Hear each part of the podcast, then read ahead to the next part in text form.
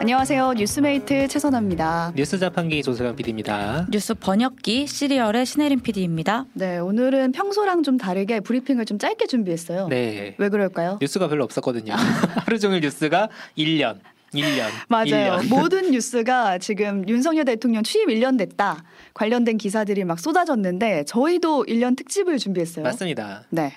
좀 평소와 다르게 어떻게 해볼까 특집을 준비해봤으니까 끝까지 좀 같이 해주셨으면 좋겠고 그 장면이라고 하죠 짤로 짤. 함께 보는 취임 1년 저희와 함께 돌아보시면 좋겠고요 1년 돌아보기 전에 오늘 하루도 좀 잠깐 돌아볼까 해서 브리핑도 네. 준비했습니다 가벼운 뉴스 몇 가지만 준비해봤는데 첫 번째는 눈치 보지 않고 카톡방 조용히 나가기 이제 가능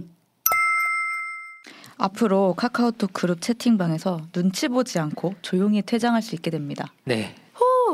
기다리고 있었습니다. 많이들 기다렸을 네. 것 같아요 바로 지금 안, 그 모르셨던 분들 지금 바로 카카오톡을 업데이트하세요. 네. 지금 나가면 안 돼요 설정할 게 있습니다 네. 네. 모르셨을 분을 혹시 위해 그렇죠. 원래 단톡방을 누가 나가면 음. 남겨진 사람들한테 땡땡땡님이 나갔습니다. 이런 게 톡장 중앙에 뜨잖아요. 그렇죠. 최선아님이 네. 나가셨습니다. 이렇게. 그래서 뭐 원래 뭐 이야, 이야기를 뭐 주제 이야기할 주제가 별로 없는 이제 톡방이랄지 아니면 너무 애매하게 초대해서 혹은 상사가 그렇죠. 초대해서 나갈 음. 타이밍을 놓친 단톡방이랄지 뭔가 성격에 따라 어 이거 어떻게 나가야 돼 말아야 돼 음. 이렇게 민망하게 계셨던 분들 많았을 거예요. 맞아요. 네. 제가 볼 때 퇴사하신 분들이 쉽게 나갈 것 같아요. 아 바로 그거네요. 네, 회사별 단톡방에서. 그리고 괜히 나갔다가 이름이 딱 뜨면은 다시 초대되는 경우도 아, 있어가지고 그렇죠. 납치라고 좀 부르죠? 민망했거든요. 네. 네. 그래서 오늘부터 카카오톡 업데이트 하시면 친절히 설명드릴게요. 음. 더보기 메뉴 우하단에 점 3개짜리 있습니다. 설정, 설정. 거기서 또 설정 들어가시면 우하, 우상단에 톱니바퀴 버튼입니다. 네. 거기 가시면은 실험실 메뉴가 있는데 거기에 채팅방 조용히 나가기 이 기능을 활성화해 주시면 그렇게 됩니다. 됩니다. 네. 아, 이거를 꼭 설정을 하셔야 돼요. 안 하셔야 그러면 이름이 됩니다. 뜹니다. 제가 이걸 네. 보자마자 업데이트해서 지금 두세 개 나왔습니다. 오, 네, 지금 빠르시네요. 모르실 거예요. 제가 나갔는지. 아무도 저도 모른다. 주말에 방 정리 좀 해야겠다는 생각이 들더라고요. 이거 시간이 네. 좀 필요하거든요. 쭉 봐야 네. 되니까. 그렇죠. 저희 카톡 얘기 되게 많이 해요, 그쵸 네. 음. 한, 카톡이 워낙 한국인 대다수가 쓰는 메신저다 보니까 그쵸, 국민 우리 일상에 메신저죠. 정말 음. 기능 이 기능이 있고 없고가 영향을 많이 미치잖아요. 그렇죠. 저희 아버지 같은 경우는 노인회관에서 이제 카카오톡으로 사진 보내기 아. 이런 거 어. 배우고 계시거든요. 기능을. 네. 이제 이 기능도 언젠가는 알아드릴 수, 아, 있, 알려드려야 알려드릴 수 되죠. 있지 않을까. 노인의 네. 단톡방에서 나오실 수 있거든요.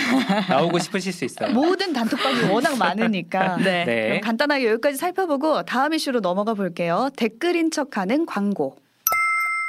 두 분 온라인상에 있는 댓글 다 좀 살펴보시나요? 뉴스 댓글을 봐야죠. 여론을 뉴스 댓글을 보려면, 봐요? 네. 네. 기사 댓글 말고 또 살펴보시는 댓글 없으세요?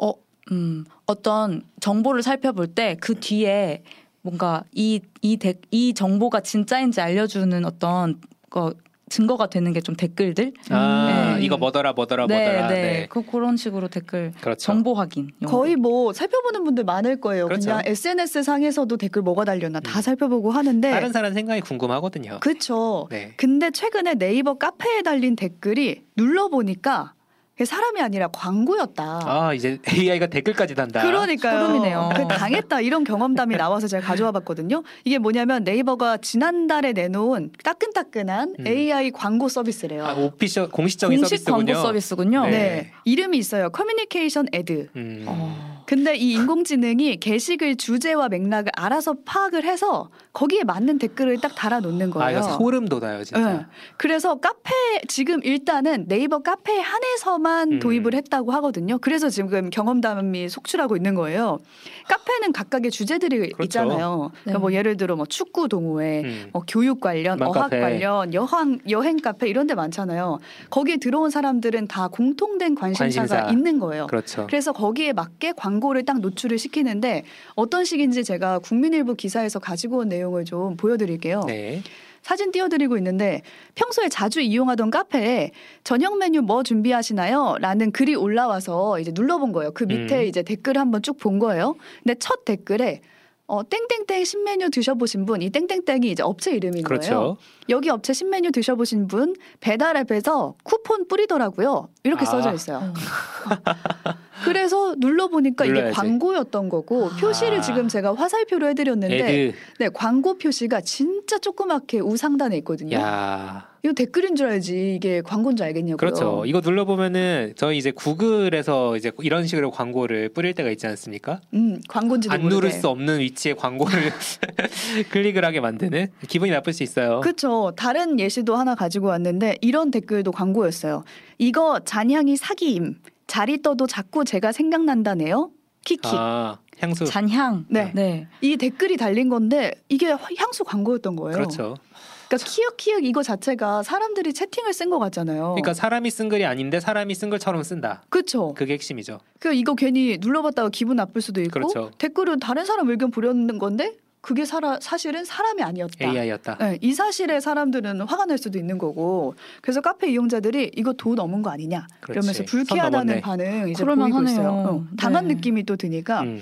근데 이런 상황에서 곤혹스러운 사람이 또 있어요. 카페 운영자들. 아, 그러네요. 흥미롭습니다. 어, 왜냐하면 저희가 유튜브는 광고를 저희가 수익 창출을 할지 말지 저희가 정할 수 있잖아요. 네. 음, 이건 주인 카페 주인장들이 못 정하나 어떻게 보네요. 못하네요. 그러니까요. 근데 이제 이용자들 측면에서는 아 이거 광고를 주인장들이 내걸었나 보다. 어, 이렇게 그러니까요. 의심을 하는 거예요. 아, 그럴 수 있네요. 그래서 항의를 하는 거죠. 왜 이런 광고를 거냐 네. 음. 카페에.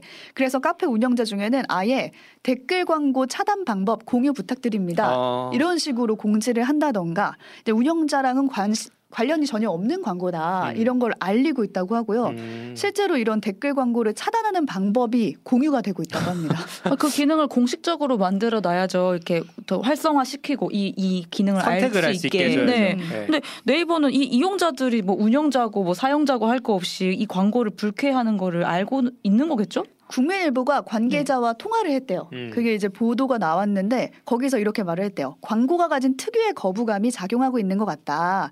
아직 출시 초기니까 사용자들 반응 검토해서 개선해 가겠다. 아, 일단 시도 일단 이런 한다. 거군요. 네. 되게 원론적인 음. 그냥 근데 반응이에요. 네. 광고는 항상 고민이에요. 이거를 많이 깔면은 깔수록 사람들이 떠나거든요. 네. 그쵸. 그렇죠. 고민이 될 거예요. 이게 음. 진짜 저는 이 정도가 더 심해지면 뭐가 사람이 쓴 댓글인지 그렇죠. 이게 광고인지 AI인지 구분할 수 없는 그때가 오지 않을까. 아, 벌써... 벌써 그런 것 같기도 하고요. 그런 순간이 또 왔습니다. 제가 이 기사를 보고 네. 다른 기사를 하나 더 가져왔는데 AI가 인공지능이 의사 시험에 합격했다. 오, 어, 축하드립니다 해야 되나요? 우리나라 얘기예요? 우리나라 얘기는 아니고요. 일본 얘기인데 어? 음. 어, 일본의 요미우리 신문이 보도한 건데 어, 몇 달 전부터 가장 핫한 AI죠. 챗 GPT. 챗GPT. 음. 이 최신 버전이 GPT-4예요. 네 번째 버전인데 일본 의사 면허 시험에 합격했다라는 겁니다. 근데 이 앞에 버전인 3.5와 그 최신 버전 GPT-4 둘 다 최근 5년치 일본 의사 국시를 풀었는데 3.5는 전부 불합격, 어, 그래요? GPT-4는 전부 합격. 제가 아까 좀 전에 보니까 미국 사법 시험을 3.5는 하위 10%로 이제 됐는데 네. 4는 상위 10%래요. 무서운 세상입니다. 네. 선생님들 이렇게나 미국 사법 발전을 시험이- 했습니다. 미국 사법 공부- 시험을 AI가 합격을 해요. GPT 4는 또 확실히 더 똑똑해진 것 같네요. 엄청 그럼 이제 뭐 똑똑해졌어요. 이력서 써서 취직하면 되나요? 참. 뭐 엄청 대단한 건가 네. 싶지만 일- 인간 응시자의 평균 점수는 훨씬 밑돌았다고 하고요. 아 그래요. 네, 뭐 예를 들어 임신한 환자에게 투여할 수 없는 약물을 선택하거나 환자에게 안락사를 권유하는 표현이 적절한 대응이다 이렇게 답변을 하는 뭐 등 어. 부적절한 답들이 있었다고 음. 합니다. AI가 되게 대단하긴 한데 과연 윤리적인 문제를 어떻게 할지 음. 또 이제 AI 뉴스를 보면서 이런저런 생각을 또 제가 해봤습니다. 그러니까 윤리를 확- 학습을 시킬 수 있는 건지. 아, 과연 네 그런 궁금증도 드네요. 유미유미님이 오픈북으로 시험 보면 다 의사 되겠네요. 이런 얘기 나눠주셨습니다. 아, 핵심을 찌르시네요. AI는 네. 그냥 학습시키면 되니까. 네. 윤리 시험 그럼 통과하겠네요. 또 나중에는. 네, 오늘 여기까지 5월 10일에 기억할 만한 뉴스 가볍게 전해드렸고요. 오늘은 취임 1년 맞았다고 했잖아요. 윤석열 정부. 그 시간을 저희가 소위 짤이라고 하는 커뮤니티에서 화제가 됐던 장면들 모아서 쭉 돌아보는 코너로 돌아오겠습니다. 바로 이어가 볼게요.